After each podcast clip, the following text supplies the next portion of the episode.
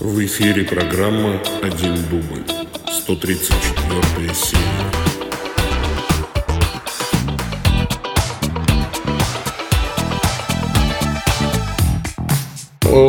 Во имя Отца и Сына и Святого Духа. Аминь. Привет, дорогие мои ютуб-зрители. С вами я, Павел Бегичев, митрополит церковной провинции Святого Михаила Архангела, генеральный ординарий централизованной религиозной организации Евангелической лютеранской церкви Аугсбургского исповедания. И это... А это какая серия у меня? Это у меня 134 серия программы э, «Один дубль. Ответы священника». Ну, ответы пастыря. А, Христос воскрес воистине, воистину воскрес. Значит, Денис, э, температура прошла, но ногу сломал. Ой, благослови Господь Денис. Так, э, ну, ничего, ничего, дома это... А если дома, ну, э, это хорошо. Если в больнице на вытяжке, это, конечно, тяжко. Вот. Так, ну смотрите, я стал теперь стримером. А, вот, типа думаю, что я не как стример. И вот сейчас я смотрю, что-то я неправильно настроил. По моим, а, значит, а, подсчетам должен бы был быть здесь такой как бы интерактивная кнопочка, а ее нет, конечно. Поэтому вот этот виджет, кстати, можно в принципе, в принципе, закрыть. Да, вот так вот. Уберу-ка я его. А, интересно. Так, интересно, уберется он или нет? Вот. Так, а, да, убрался, смотрите-ка, задержка какая-то очень такая серьезная. Э, много технических вопросов. Да, сейчас, эх, я в описании видео забыл. Забыл донатик. А, а где описание видео можно изменить? А где посмотреть сначала донат? Ай, горе-стример. Не умею я стримить-то, оказывается. Ох, горе, горе мне. А сейчас, сейчас виджет и страница пожертвований. Ай, какой кошмар. Простите меня, дурака грешного. Ну-ка, тут интересно, а в прямом эфире можно это дело сделать? Так, сохранить. Так, идет трансляция, идет трансляция, качается, вздыхает на ходу. Но если вы перезагрузите страницу, то да, у вас теперь первая строчка это ссылка на донаты онлайн-донаты. И если вы там что-то напишете, то даже это сообщение здесь появится в нижнем левом углу, и оно даже будет произнесено. А QR-код в правом верхнем углу, э, значит, это тоже QR-код на донаты, на страницу донатов онлайн. Э, я пытаюсь как-то что-то разнообразить. Но, а, потому что все же стримеры, все же собирают донаты, а нам, у нас пожертвования очень сильно упали в связи с изоляцией, поэтому пожертвование на развитие нашего служения всегда при, принимается онлайн-донат. А, если вы смотрите где-то на телеке или на компьютере, то на QR-код просто телефоном можно а, навести, и все будет хорошо. Так, ну а, а значит, что у нас? А, вот, ну, там перечислить какую-то сумму. От 100 рублей она даже будет тут как-то проговариваться, типа, ну, типа, не знаю, как уж это будет на самом деле. А, давайте по-нормальному теперь помолимся. И начнем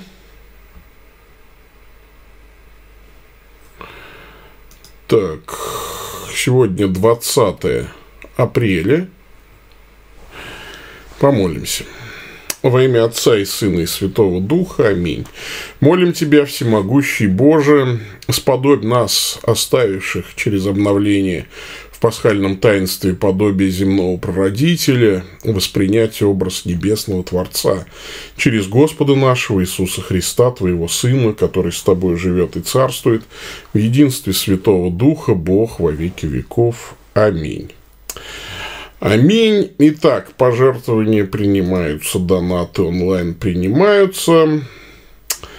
А, давайте мы сначала, как всегда, ответим на вопросы, которые пришли на почту. Сначала почта, потом не почта.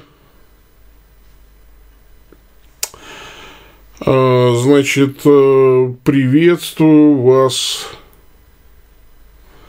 Владык Павел. Мир вам. При прочтении книги пророка Исаи возник вопрос. Это интересуется Демьяновский Артем. А, возник вопрос по месту 26 глава 3 стих «Твердого духом ты хранишь в совершенном мире, ибо на тебя уповает он». В общем, стих понятен, нужно уповать на Господа. Но вот интересно, а что вообще такое твердость духа и что такое совершенный мир? Что конкретно вкладывается в эти понятия?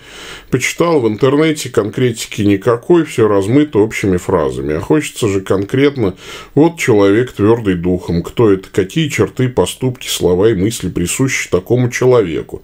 Также и совершенный мир, какие ощущения и мысли у человека, находящегося в совершенном мире мире. Может, мой вопрос покажется простым и поверхностным, но я возвращаюсь к нему снова и снова, и пока не получается найти удовлетворительный в полной мере ответ. С уважением, Демьяновский Артем. Значит, Артем, дорогой, э, во-первых, не надо э, вырывать никогда цитаты из контекста. А, контекст этой цитаты пророческий, он касается того времени, когда все города на земле будут разрушены, и будет только один город. В пределе, конечно, это пророчество о небесном Иерусалиме. И если эм, вот в этом э, небесном Иерусалиме, э, значит, э, тот, кто будет твердым духом, тот будет сохранен в совершенном мире. А, кроме того, некоторые толкователи говорят о том, что речь идет не столько о твердом духом, сколько о человеке, базирующимся на неких твердых основаниях, то есть твердого человека с твердым основанием ты вот сохранишь в этом городе в совершенном мире. И это понятно. Человек с твердыми основаниями – это верующий, это христианин. И для того, чтобы попасть в этот небесный город, в этот Иерусалим, необходимо иметь твердые основания, а именно христианскую веру, веру ортодоксальную, православную. О, вот даже какой-то донат пришел. Очень интересно веру, ортодоксальную. Да, ну, это, это вообще здорово. Вот. А, кстати, а вот как бы мне посмотреть эти сообщения-то? Они же быстро исчезают. А вдруг там в донате какие-то сообщения? А мы сейчас посмотрим. Вот, 150 рублей кто-то принес. А, наверное, эти сообщения места можно же посмотреть в разделе транзакции. Да, вот Михаил. А, комментарий у него простой. Христос воскрес. Воистину воскрес Михаил. Ну вот. А, все, я понял, да, я вспомнил, как это делать. Я когда-то давно это делал и умел, а сейчас разучился. Но теперь вот быстро учусь снова. Христос воскрес, воистину воскрес. Ну, в общем, вот так я на первый вопрос ответил. Пойдем дальше. А, человек А. Ну, так подписался человек А. А интересуется. Добрый день, многоуважаемый О. Павел. Не О, а Вул. Павел. Вул Павел. А, хотелось бы, чтобы в вашей рубрике, где вы отвечаете на YouTube, вы подробнее ответили про бороду, бородатость и отношение к этому у различных христиан и почему. Кстати, по моему скромному мнению, вам бы пошел тип бороды испаньолка. Спасибо да за чего там, за комплимент. Испаньолка мне не идет, потому что у меня борода очень кудрявая, испаньолка не получается. Э, я не понял ваш вопрос, что значит почему отношения э, чего отношения различных христиан борода никакого отношения к благочестию и там не имеет это такой вторичный половой признак вот, наличия растительности на лице. А, э, это красиво, удобно, скрывает второй подбородок, а вот придает лицу ощущение возраста, мудрости. А, ну, зимой, наверное, тепло, теплее в бороде это. И, в общем, ничего сакрального в бороде нет. Э, вот и все, что я могу сказать по этому поводу. И, э, конечно, борода у священника – это традиция. Ну, существует немало хороших священников, которые бороду не носят. Вот.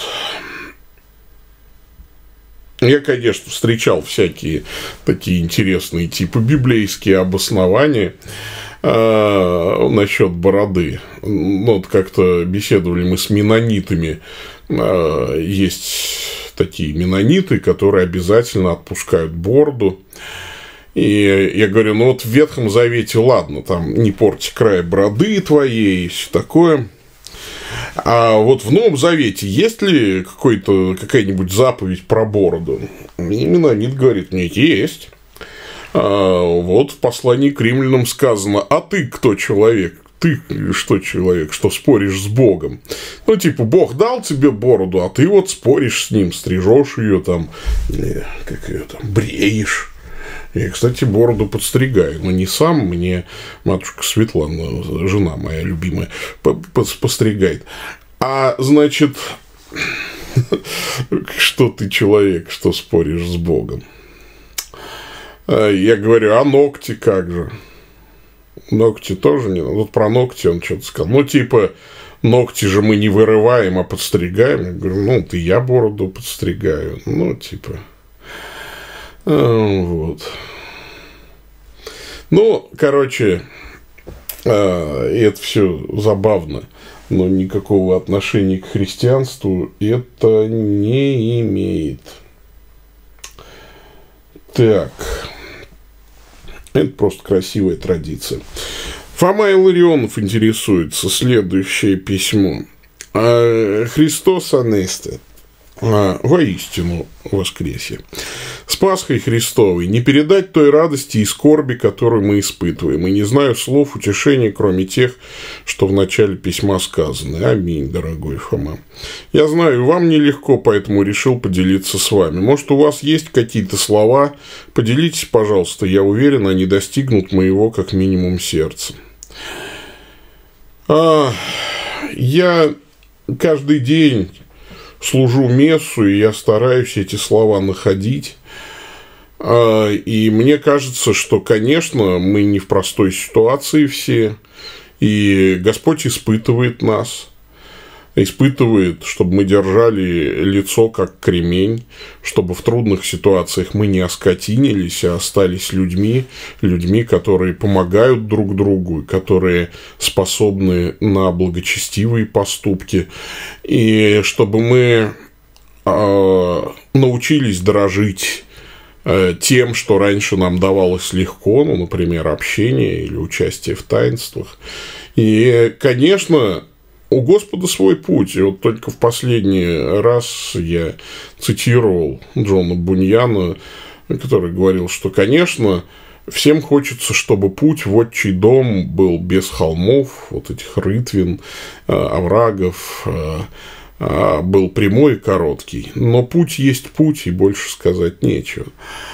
вот можно, конечно, выйти, закатывать истерику, как маленький ребенок, и говорить, почему, почему, не хочу, не хочу, не хочу проходить этим путем. Но путь есть путь, Бог его вот для нас избрал, и мы им вот идем. Конечно, хотелось бы, чтобы мы были здоровыми, богатыми, счастливыми и прожили жизнь здесь полной чашу и спокойно перешли в небесный дом. Но иногда так не получается. Здесь мы доверяемся Христу.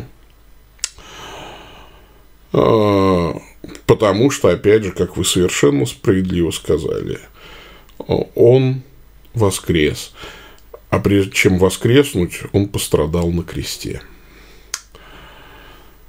Э, второй вопрос. В силу конфессиональных различий я не всегда могу, взяв какие-то ваши цитаты или идеи, сослаться на автора. Как поступить? Лучше совсем не брать.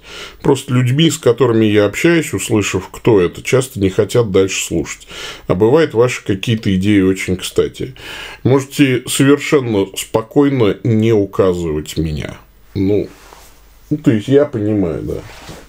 Можете совершенно спокойно говорить. Ну, во-первых, вы можете спокойно говорить, а вот один э, православный епископ, я же православный епископ по вероисповеданию, не по юрисдикции. Ну, в таких случаях я иногда, э, значит, э, в таких случаях я говорю, некий очень уважаемый служитель церкви, да, или старец, говорил, я же уже старец практически, шучу. А, ладно, ну что-нибудь придумайте. Можно не называть фамилию и конфессию. Значит, э, и третий вопрос. Литургия – общее дело. Отец Александр Шмеман приводит, приводил древний принцип. Всегда все и всегда вместе. Но литургия без народа его нарушает, да и саму идею Евхаристии, ведь это же не личное дело священника, а всего царского священства. Простите, я правда хочу разобраться, а не уличить вас или, не дай бог, обвинить. Это я пишу даже не столько для вас, почему-то уверен, вы видите лучше в людях, даже если этого и нет в них, это я про себя, но для слушателей, которые так могут и подумать. Спасибо вам, Фома, а, за то, что вы хорошо обо мне думаете. И мне до вашей святости-то еще далеко. Но смотрите, какая штука. Действительно, вот даже в наставлении к римскому миссалу, а, в общем наставлении и особенно вот в подзаголовке к разделу есть в Миссале раздел Месса, которую совершает один служитель. Примерно так, я дословно не помню.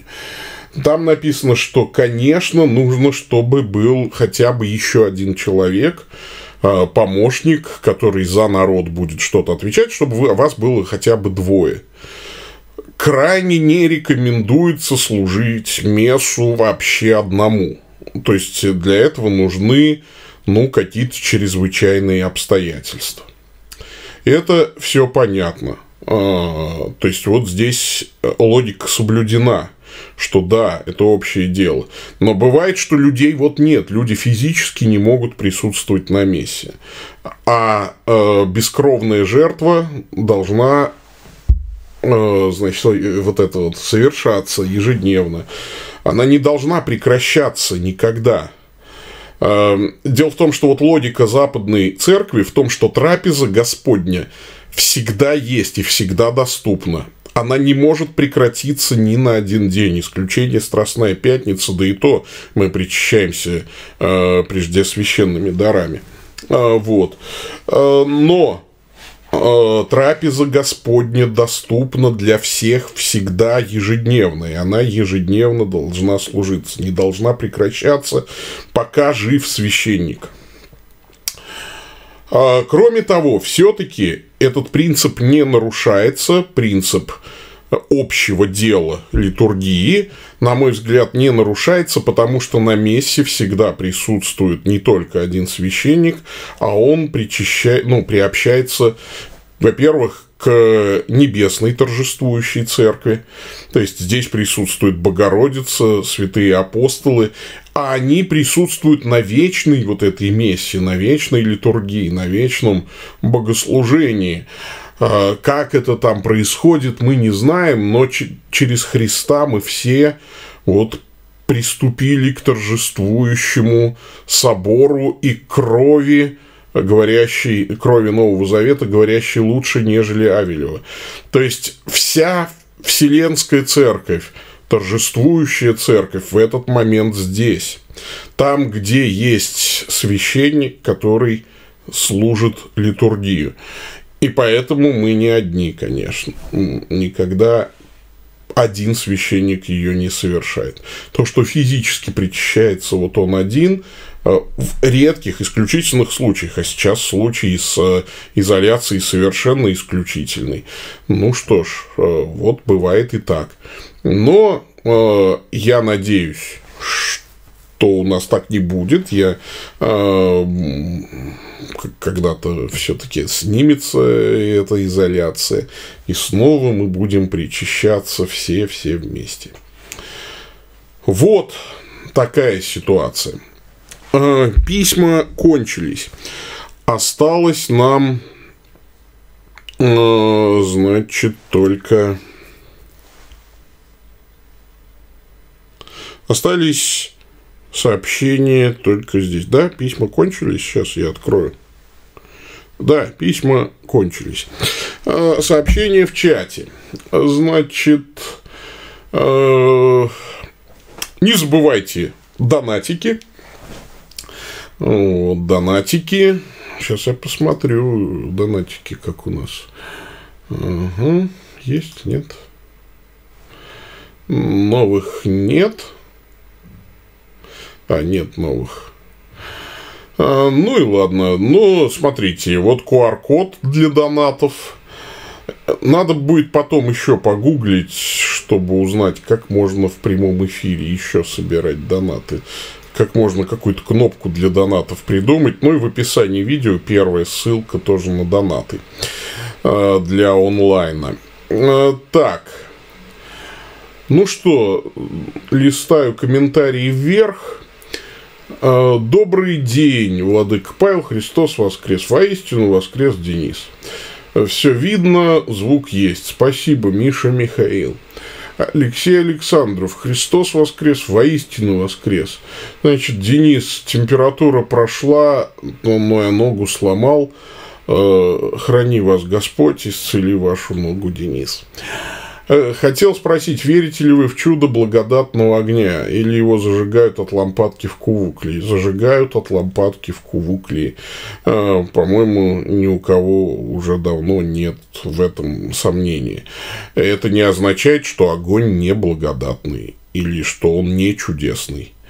Э, огонь, над которым совершена молитва патриарха, вполне может обладать чудесными свойствами. Для этого ему не обязательно сходить с неба.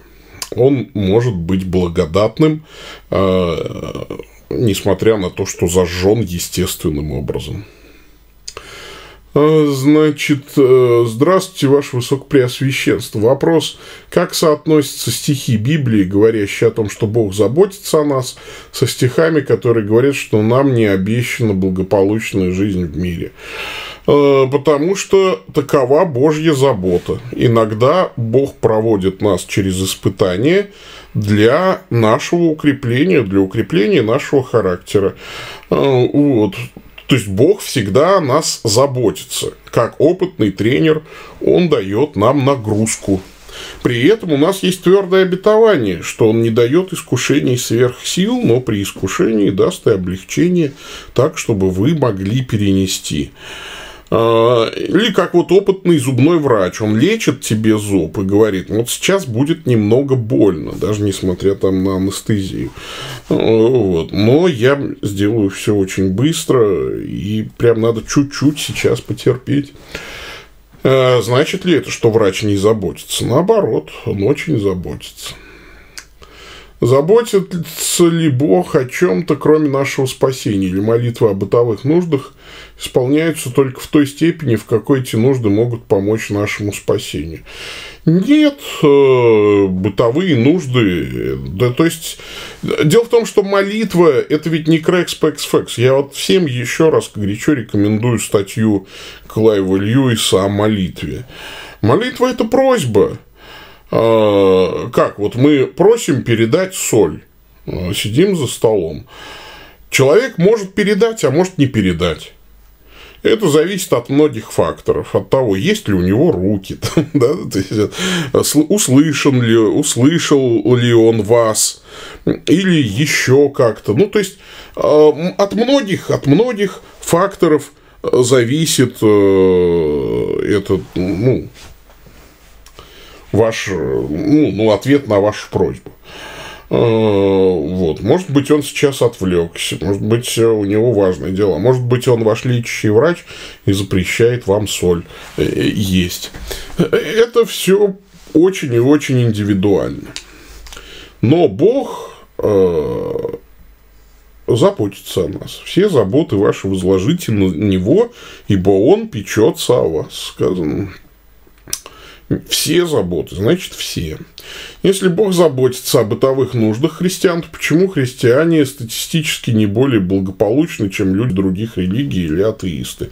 Они не обязаны быть более благополучны. Я же еще сказал, Божья забота не означает непременного благополучия.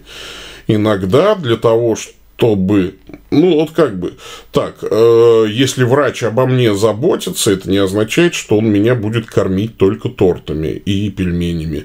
Я вот очень люблю пельмени и торты, но сижу иногда вот на диете. Такая вот ситуация. И в этом смысле можно сказать, да, там вот другой человек ест все подряд, и фастфуд, и пельмени, и торты, и не поправляется. А я вот поправляюсь. Мне нужно, э, если забочусь. Ну, то есть, все же индивидуальны. Вот, все индивидуально. Потом Господь все раскроет. Все придет ну, к такому... А, вот к пониманию мы все придем, да, познаем подобно, как мы познаны. Все будет нам объяснено, и не возникнет у нас никаких э, вопросов. И все будет справедливо. Вы католик, я старокатолик. Вот.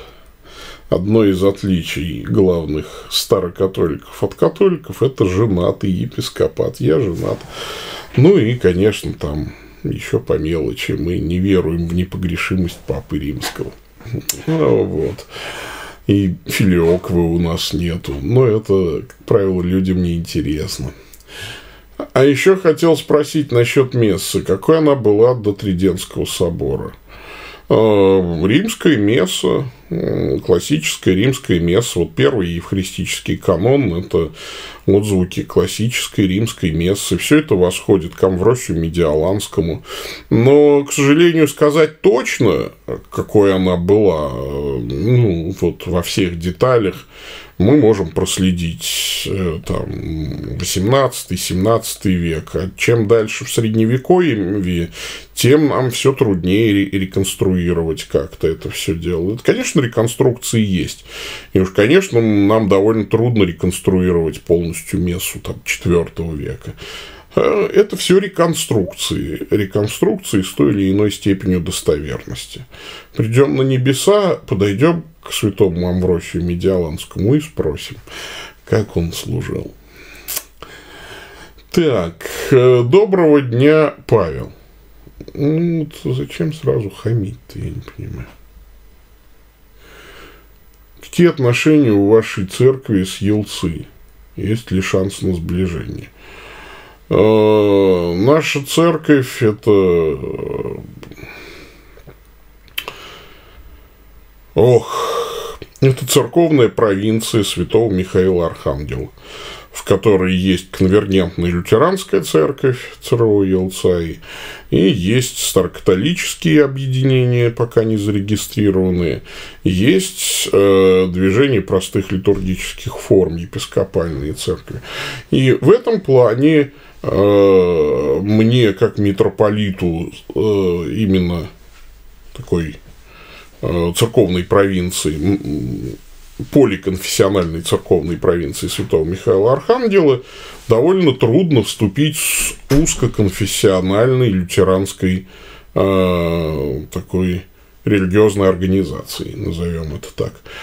Я э, епископа Ивана Лаптева поздравил с его избранием. Э, никакого ответа я не получил. Я это, безусловно, расцениваю как хамство в свой адрес. А, вообще принято что-то отвечать, если человек э, хочет. Ну, не хочет и не хочет. Ну, что теперь? Мне его ненавидеть? Я его все равно люблю и уважаю, и молюсь о нем. Ну, хотят э, церковь Ингри продолжать хамить. Э, хотят они... Я просил, кстати, прощения за то, что некоторые, ну, если касается Елцаи, да, и что некоторые там служители э, были в чем-то виноваты действительно перед церковью Ингрии.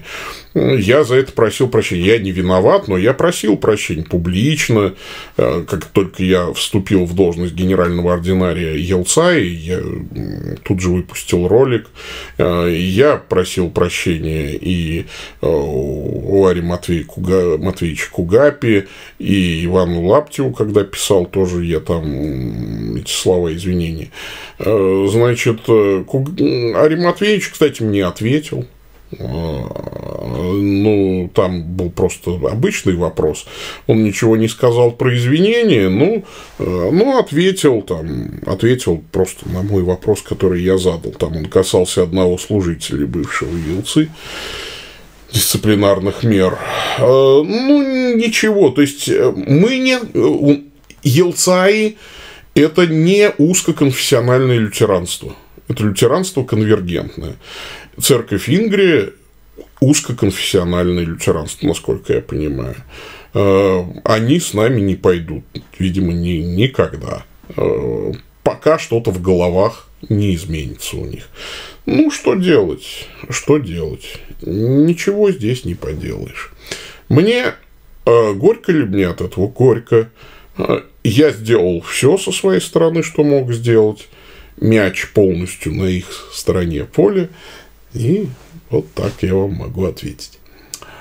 Э, значит, Христос воскрес, добрый пастырь. Воистину воскрес Александр. Недавно смотрел фильм «Патриарх», где патриарх Кирилл рассказывал, что в детстве он сам служил литургию. А так можно было, что ли? Ну, естественно, без Евхаристии. Но он играл, наверное, в литургию. Нет, так не можно. Но дети играют в мессу. Чего бы не поиграть. Здравствуйте. В Библии сказано, каждый из вас должен быть крещен, и вы получите дар Святого Духа. При крещении получаем мы Святой Дух или дар Святого Духа. Все по-разному толкуют, а что в Библии. А, мы получаем при крещении Святой Дух, а дар Святого Духа мы получаем при возложении апостольских рук, ну, то есть при, в таинстве мира помазания. Скажите, пожалуйста, где вы получили такие структурированные знания богословия? Я окончил около семи различных богословских учебных заведений. А, я затрудняюсь точное количество назвать, потому что я сомневаюсь, следует ли какие-то вспоминать. Ну, какая-то такая ситуация. Сообщение удалено. Как вы относитесь к старчеству в восточном христианстве? Иоанн Кронштадтский, Паисий Святогорец, например. Есть такой дар духовный, называется слово мудрости или слово знания. Это не богодухновенная способность получать непосредственные вербальные откровения от Бога, но это способность нечто провидеть, что ли, и глупо, наверное, эту способность отрицать, и это дар Святого Духа, он, наверное, довольно редкий, но я верю, что он существует, поскольку он не связан именно с вербальным откровением, как было у апостолов и пророков, когда их слова были богодухновенные, безошибочные и непогрешимы, и могли быть записаны в священное писание и стать священным писанием. Дар слова мудрости и слова знания не обладает, ну, то есть носитель дара слова мудрости и слова знания, описанных апостолом Павлом, не обязан обладать квалификацией пророка, э, вот, он э, кое-что знает лучше, чем мы, и он кое в чем мудрее, чем все мы. Э, это нормально мне кажется. Я тоже сижу на диете. Если хотите, пришлю ссылку на пару роликов, которые помогли лично мне. Э, и спасибо, можете прислать, но я, скорее всего, все это видел. Потому что я столько э, лет, что называется, в этой теме, что читал и видел, по-моему, все. Э, можно ли православному христианину использовать святой розарий? И читать католические молитвы по нему. Не вижу абсолютно никаких препятствий православному христианину использовать Святой Розарий. Голосовалие существует, она от духа или от духа, или это самовнушение. А, Голосовалие от Духа Святого э, не существует, существует ксеноглосия – то есть говорение на иностранных языках, реально существующих. А, этот дар исчез из церкви ну, практически сразу. А, Причем апостол Павел говорил, что языки будут э, ну, как бы запечатаны буквально, да, то есть они вот не просто а, нет, знание пророчества прекратятся, пророчество вот как бы волевым усилием будет прекращено, а языки сами по себе потихонечку сойдут на нет. А, наверное, где-то чудесные всплески есть, но то, что обычно выдают за дар иных языков – пятидесятники и харизматы – это, конечно, профанация дара Святого Духа. То есть, я не встретил в своей жизни еще ни одного человека, у которого был дар иных языков от Святого Духа, чтобы он приехал, там, например, в Китай и неожиданно заговорил на китайском языке о великих делах Божьих. Вот, и там люди бы его слушали и понимали бы его. Вот. Обычно все харизматы и пятидесятники, проводя международные конференции, все равно пользуются услугами переводчиков. Э, что, на мой взгляд, несколько забавно. И тот феномен голосолалии, который они используют, мне кажется, что на 99% это психологический феномен. Я тоже так умею. Э, Причем умею давно. Э, э, и не потому, что я не был никогда пятидесятником, я не пере... это вообще не религиозного свойства мое умение. Это умение э, из моей юной-юной юности петь на псевдоанглийском языке. Когда мы были нам было по 14-15 лет, мы играли битловские песни, а английского языка никто не знал. Мы пели на так называемом битловском языке. То есть, это было что-то похожее на английский, но, естественно, не английский. А, кстати, очень э, забавно это делает э, Гарик Мартиросян. Он же, типа, там может на любом языке говорить. Это очень похоже и забавно. Ну, вот я могу так на псевдоанглийском говорить. Или, кстати, вот Ричард Сапогов в исполнении Антона Антона Лапенко. Слова иногда произносит. Ну, э, в общем, это какая-то, конечно... Э, но я думаю, что есть и демоническое проявление. Все-таки есть там страшные всякие истории, о которых рассказывают люди. Э, тоже нет оснований им не верить. Но мне кажется, абсолютное большинство это чисто психологический феномен. Этому легко научиться. Особенно, если ты попадаешь в такую среду, где все это практикуют, все говорят, что это нормально. Ну и, и собственно, делать это нетрудно. Почему бы, ну, то есть, как бы в этой среде э, это легко делать. Я не вижу никакого практического смысла в этом. У меня есть довольно старая статья об иных языках, и я своего мнения не изменил. Э, странно, я свое сообщение не удалял. А у меня вопрос остался, а у вас он не прослеживается. Нет, Анастасии, не вижу. Возможно, дело в том, что я вынужден был заново запустить трансляцию. У меня трансляция начиналась в 14.00, но в 14 она не запустилась. И причем не запустилась вообще никак, ни под каким видом. Мне пришлось ее удалить, и заново где-то я в 14.05 другую. А я видел, что в ту трансляцию набились вопросы, а в новой, естественно, они не продублировались. Ну, в общем, это какой-то глюк. Вопрос был есть у меня про хронологию событий в первый день воскресения Христа. Ведь евангелисты по-разному а, описывали почему-то, как повели себя женщины, сказали, не сказали, коснулись, не коснулись. Есть очень хорошая Библия с комментариями Скоуфилда. Вот Скоуфилд человек, который любит согласовывать э, все Евангелия. Я вот э, в, в юности тоже этим занимался, э, и даже у меня это было все как бы информации всех четырех Евангелий последовательно, наизусть я не помню. То есть, ну, понятно, что женщины приходили несколько раз, часть женщин уходила, Мария оставалась, видела Иисуса, но не коснулась, не прикасайся, а потом, значит, прикоснулась, а потом пришли другие женщины, и опять часть ушла. Там много-много вот всяких событий. У Скоуфилда почитайте. Обычно у него подобные согласования в толковании на а, Евангелие от Матфея. Он вот мастерски вообще согласовывает трудно согласуемое на первый взгляд. И я перед ним всегда снимаю шляпу. А, а один православный священник на своем канале, на своем канале сказал, что ибо нет, нельзя у нас для этого есть четкие.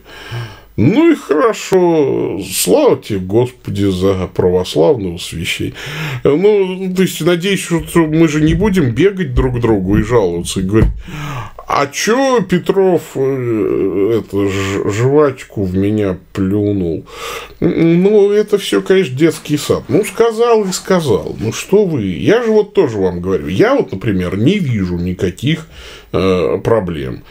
Потому что э, молитвы Розарии, э, когда на каждую бусину ты читаешь «Радуйся, Мария, благодать полная, Господь с тобою, благословенна ты между женами, и благословен плод чрева твоего Иисус», и на слове «Иисус» надо делать молитвенную фермату и э, благочестиво размышлять о каком-либо деянии Иисуса, да, там, и так далее. То есть, это э, очень хорошее, на мой взгляд, практика. А молитва по православным четкам тоже очень хорошая. И всем католикам и старокатоликам можно молиться по православным четкам. Я э, очень люблю вервицу православную, молюсь о ней как бы по розарию иногда. А иногда как по православной вервице. А, вот, лествицы, лестовки, да, листовки у меня в старообрядческой нет. А, ну, в общем, это вообще все равно. Тут главное молиться. Молиться Богу, вот, и просить святых и Богородицу Пресвятую молиться Богу о нас. Святая Мария, Матерь Божия, молись о нас грешных, ныне и в час смерти нашей. Аминь. Поэтому тут ничего такого а, вот что здесь еретического с точки зрения православного священника, я не понимаю. Но это просто такое желание отстоять честь мундира. Так, ну что, 200 а, рублей пришел донат. А, и еще 100, 150. Ну, 350 рублей я сегодня заработал на стриме. А, я смотрю топовых стримеров, там они по 300 тысяч, э, значит, там по, по 500 тысяч собирают за стрим, а я 350 рублей. А, вот такая у нас жизнь. Спасибо всем, кто а, пожертвовал что-то. А, ну, а, первый опыт такого стрима через программу ОБС а, я сегодня, ну, блин, комом всегда.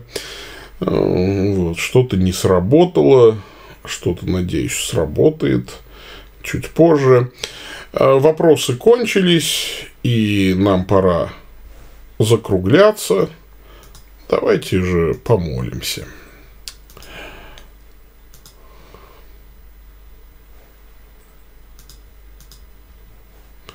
Ну, вот как раз молитва дневного часа. А то мне в 5 часов мессу служить надо. Кстати, месса будет, как всегда, тоже на этом канале в 5 часов. То есть через 2 часа и 9 минут.